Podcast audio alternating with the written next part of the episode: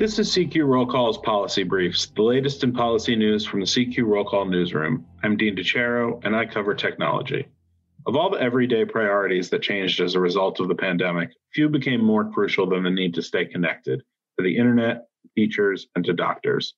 Efforts to exp- expand broadband, and especially systems that could connect individuals to their healthcare providers, have long benefited from bipartisan support, even if Republicans and Democrats disagree over exactly how to best invest in those expansions. They were often discussed but rarely prioritized, the rare instance where both priorities agree only to be overshadowed by unrelated disagreements. Not so since the pandemic hit. Suddenly, expanding broadband and telehealth became key priorities for both parties, as connectivity became what Jamie Susskind, the Vice President of Policy and Regulatory Affairs at the Consumer Technology Association, calls universal primary issues of importance. Only 11% of US consumers used telehealth services in 2019. Only months into the pandemic, however, that figure rose to 46%, with more than three quarters of Americans expressing interest in using telehealth going forward. That's according to an analysis by the consulting firm McKinsey, which estimated that $250 billion in healthcare costs could eventually be virtualized. The need for broadband, especially for school age children, also expanded during the pandemic.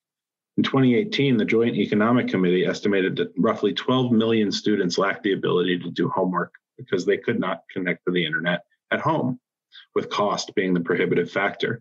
Estimates say that that number has likely risen to around 17 million as a result of the pandemic. Now, with the number of positive COVID cases falling and vaccine distribution on the rise, lawmakers and advocates are beginning to think about how to build on the progress made during the pandemic. Last December, Congress approved $3.2 billion that would provide a $50 internet stipend per month to low income families and individuals who lost their jobs or were furloughed as a result of the pandemic. More recently, Congress invested more than 7 billion in online learning subsidies that could be made law as soon as this week after the Senate passed $1.9 trillion COVID-19 package this weekend. Democrats now in control of the White House and Congress want to continue investing in broadband as well as tel- telehealth as the pandemic tapers. Bicameral legislation introduced last month by Senator Ed Markey of Massachusetts and Congresswoman Anna Eshoo of California would direct the Federal Communications Commission to update the National Broadband Plan from 2010 and analyze the effects of the pandemic on broadband policy. Prior to the pandemic, the main obstacles in the way of telehealth expansion were high cost estimates and que- questions about whether remote care could properly substitute for in person health, health appointments.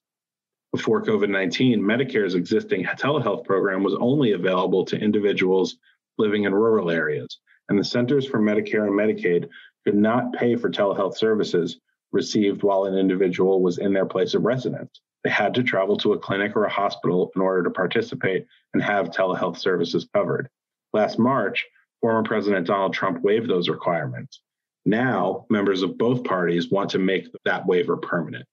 Bicameral legislation authored by Congressman Mike Thompson of California and Senator Tim Scott of South Carolina would give the Health and Human Services Department the ability to waive other telehealth requirements in the event of a future emergency.